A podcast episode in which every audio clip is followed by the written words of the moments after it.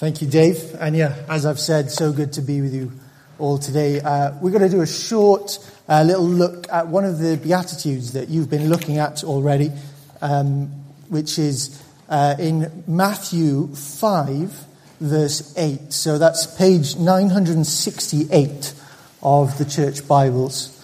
Um, and this is just one of the greatest pieces of literature uh, that's ever been recorded, one of the greatest speeches uh, and I'm sure you've heard about it, so I don't want to give loads of background since you've been going through it already. I'm just going to take us straight to verse 8. Blessed are the pure in heart, for they will see God. Blessed are the pure in heart, for they will see God. Blessed are the pure in heart. Um, purity sometimes gets a bad rap, doesn't it? We know that it's something that's commended in the scriptures, something that God wants for us. Uh, probably even if this is your first time in a church, you know that they're probably about purity in some way. But it's not something that generally excites us, is it? It has a bad rap. It feels like a negative thing. Those people who care about purity, they're all about keeping themselves away from things that, frankly, I kind of like. So that, we often see it in a negative way. My hope for you today, in this just very brief time, is that you will not be thinking that. You will not be thinking that. Purity is not about getting away from something. In part, it's that. But it's about gaining something. Look what Jesus says. Blessed are the pure in heart, for or you could say because they will see God. They will see God. The best thing you could imagine, to see God. That's what purity is about. That what, that's what motivates us to be pure in heart. So we're just going to look at three things really quickly. Okay? Firstly, what is pure, purity of heart? What is purity of heart? Secondly, what is seeing God? And then three, what's the connection between the two that Jesus wants us to see? And I pray that that will help us to enter into the week seeking purity of heart in ourselves. So what is purity of heart? Uh, I'm going to help. Jesus obviously he doesn't stop to define it. This is just part of a quick you know, list of blessings that he's recording, uh, things which he, he regards as great things for us to seek after. Surely, though, he's getting this connection between the purity of heart and seeing God from Psalm 23. Psalm 23. Don't feel like you have to turn there, but if you do, it's in, and if you're quick, uh, it's page 555. Keep your finger in Matthew because we'll be back there in a second. Psalm 24, actually. Psalm 24 page 555, this is what the psalmist says. Who may ascend the mountain of the Lord? Who may stand in his holy place? I mean, that's to look at the Lord, isn't it? To stand in his holy place. The one who has clean hands and a pure heart, who does not trust in an idol or swear by a false God. He who has clean hands and a pure heart. And I take these next two qualifications as elaborating on what is a pure heart? One who does not trust in an idol or swear by a false God. Now, Ricky gave us a really great message this morning on idols in our hearts and how they tear us away from God. And purity is a purity of heart is a heart where there are no idols in there. The heart is kept for God. It's kept pure. It's devoted to God. So that's one thing we see about purity of heart. It's there for God. It's open. It's ready for God to come and enter in. There's nothing there to compete with God. We've said no to other things that would claim our devotion. Ricky pointed out many of those this morning, so I won't go into them. You probably know those things which draw your heart's affections after them. A pure heart is, doesn't have those. It's set aside for God. Another way, though, to understand what purity of heart comes from looking at the woes that Jesus pronounces in Matthew chapter 23. It's quite handy. Psalm 23, Matthew 23, if you want to look back at this yourself, page 992. The woes that Jesus pronounces uh, there in Matthew's uh, account are very much the opposite to blessings. Blessings, this is a great way to live, one who is pure in heart. But woe to those, Jesus says, verse 25 of chapter 23 Woe to you, teachers of the law and Pharisees, you hypocrites. Those are the religious leaders in Jesus' day of Jews. You clean the outside of the cup and dish, but inside they are full of greed and self indulgence. Blind Pharisee, first clean the inside of the cup and dish, and then the outside also will be clean. The Pharisees were people who were very much concerned with purity. But they dealt with it on the externals. The cup, cleaning, washing their hands. They probably quoted Psalm 23 themselves. What did it say? Who will ascend the Lord? He who has clean hands, who observes the ceremonial washings that Israel were given. But Jesus saying, look, yeah, you may be focusing there, but I'm saying to you, purity of heart. Don't let your service in the church, don't let the rituals that we observe here at Highfields Church distract you from the main thing, which is your heart. Is your heart devoted to God? Is it open to God? That's what purity of heart is. It's not primarily the sins that we commit. All the sins we commit are the outflow of a defiled heart. That's what the Pharisees were marked by. So, purity of heart is devotion to God that is within, within our hearts. It's set apart for Him. What then is seeing God? What is seeing God? And it's such a hard thing for me to describe because Jesus says very clearly, they shall see God. It's not yet something that's happened. It's something that awaits those who are pure in heart. There are descriptions we have in the scriptures of the end of all things, when the Lord of glory shall appear in his splendor, in his majesty. I was talking to my uh, dad about this today, and he was just pointing me to loads of scriptures uh, where this comes. And one of the things he pointed out in 2 Thessalonians when Paul describes Jesus, who's speaking here, when he will one day return in his glory, it says that those who saw him marveled. They marveled. They were astonished. Everything changed. Everything will change. When the Lord of glory appears in his splendor, in his radiance, in power, everything will change for us. I can't describe it to you by definition. It's not something that it doesn't say they will hear things about the majesty of God. It says they shall see God. What an incredible thing. What an incredible thing. It's not something I can fully describe, but Jesus says being pure in heart is the best way to live. Those who live that way, they flourish, they're happy, they're blessed, for they shall see God. They will marvel. Their hearts will be full of joy. So, pure in heart, that's a heart devoted to God inwardly. We're not just focusing on the externals. Seeing God is just the most incredible sight, indescribable majesty. What then is the connection between the two? Because Jesus is saying that these are connected. In all of these Beatitudes, if you look at them, it's quite clear to be, see a relationship between them. Those who mourn, verse 4, will be comforted. Those who are meek will inherit the earth. Those who hunger and thirst for righteousness will be filled with righteousness.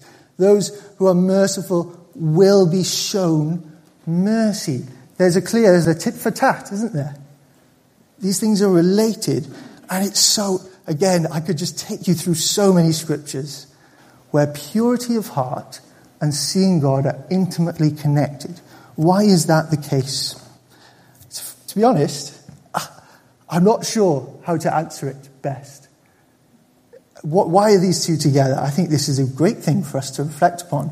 I'm going to give you some thoughts that I have, but feel free to take this home and meditate on it. Why purity of heart? Why is it the pure in heart who will see God?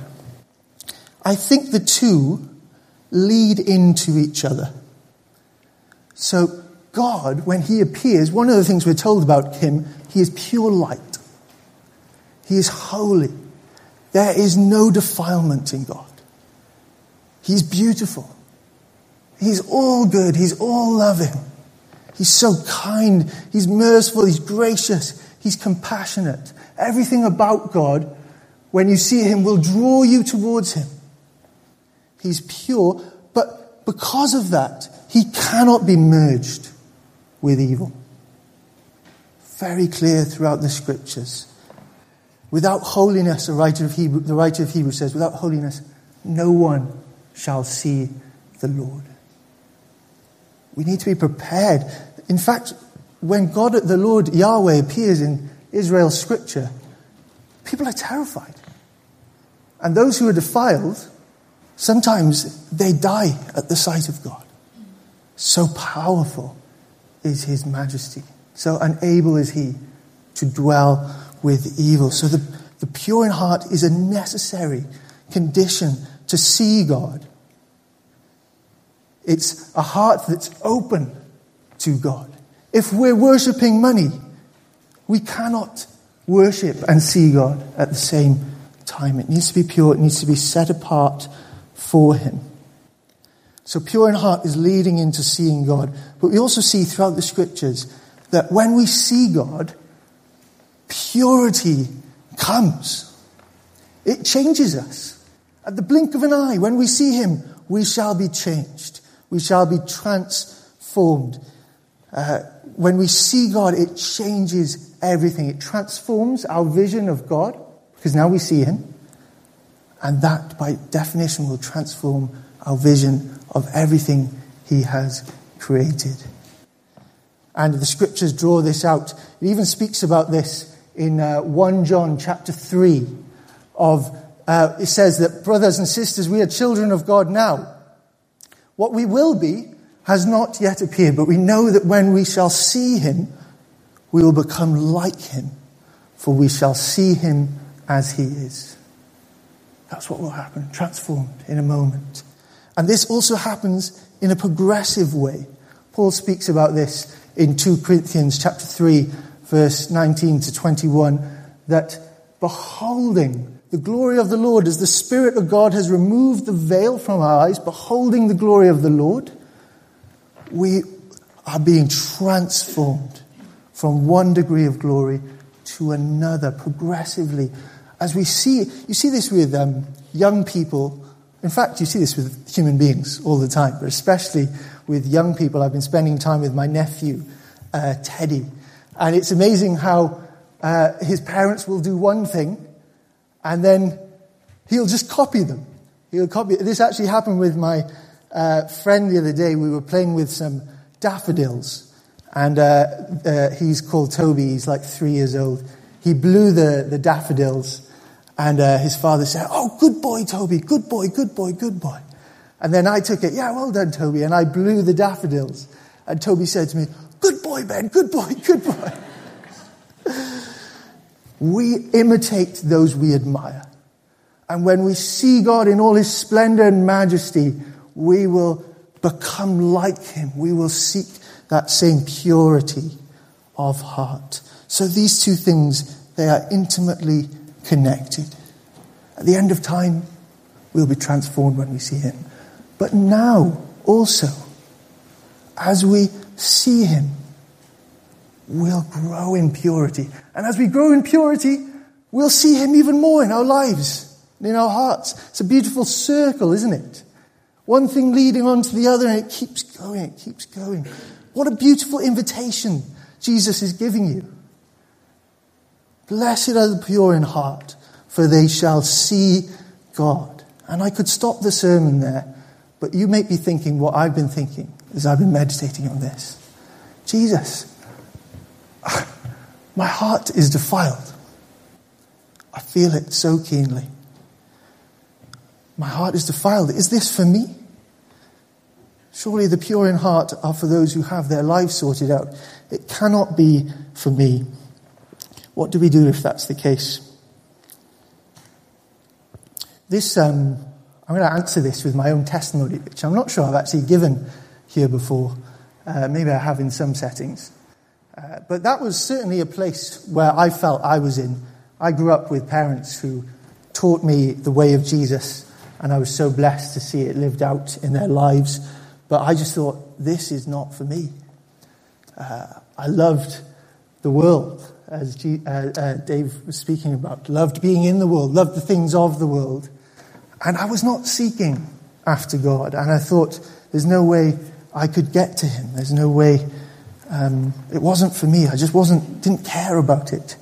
And I started, I think I was in a different kind of cycle. You know, I described the cycle of purity of heart, then you see God, and then more purity, and then more seeing God.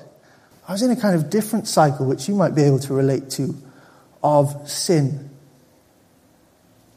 defilement, and I just could not see God. And then more sin, more defilement, I, I, I didn't, frankly, I wasn't even sure God existed. I couldn't see him. Just like those Pharisees, Jesus said, You're, you're cleaning the outside of the cup, but inwardly you're full of wickedness and you are blind guides. You cannot see God. It's like a vicious cycle.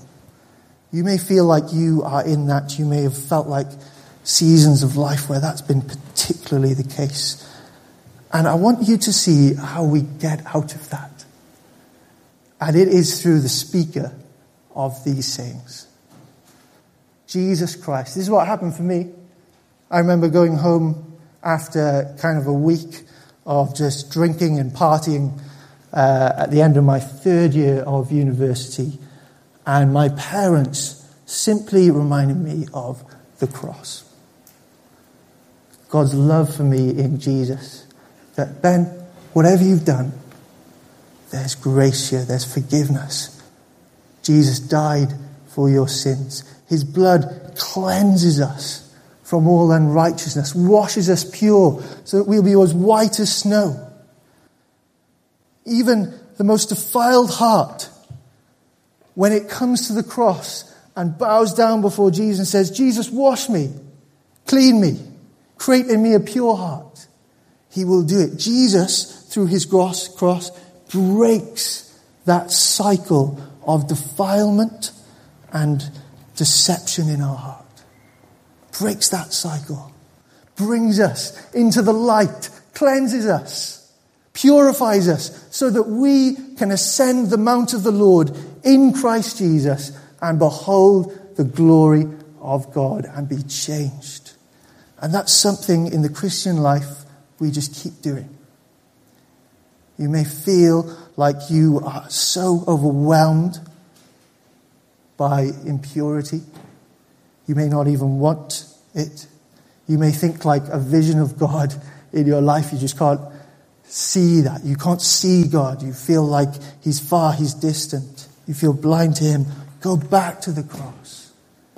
Go back to the cross. That is the way to God and then we will see him. So I just want to encourage you towards that. Uh, as you are going into the new week, as we've wrapped up our time in prayer here, uh, I hope that you'll go away with just an excitement. I want to see God. God, make me pure. And therefore, you will go to the cross of Jesus continually. So let me pray for us now uh, as we wrap up.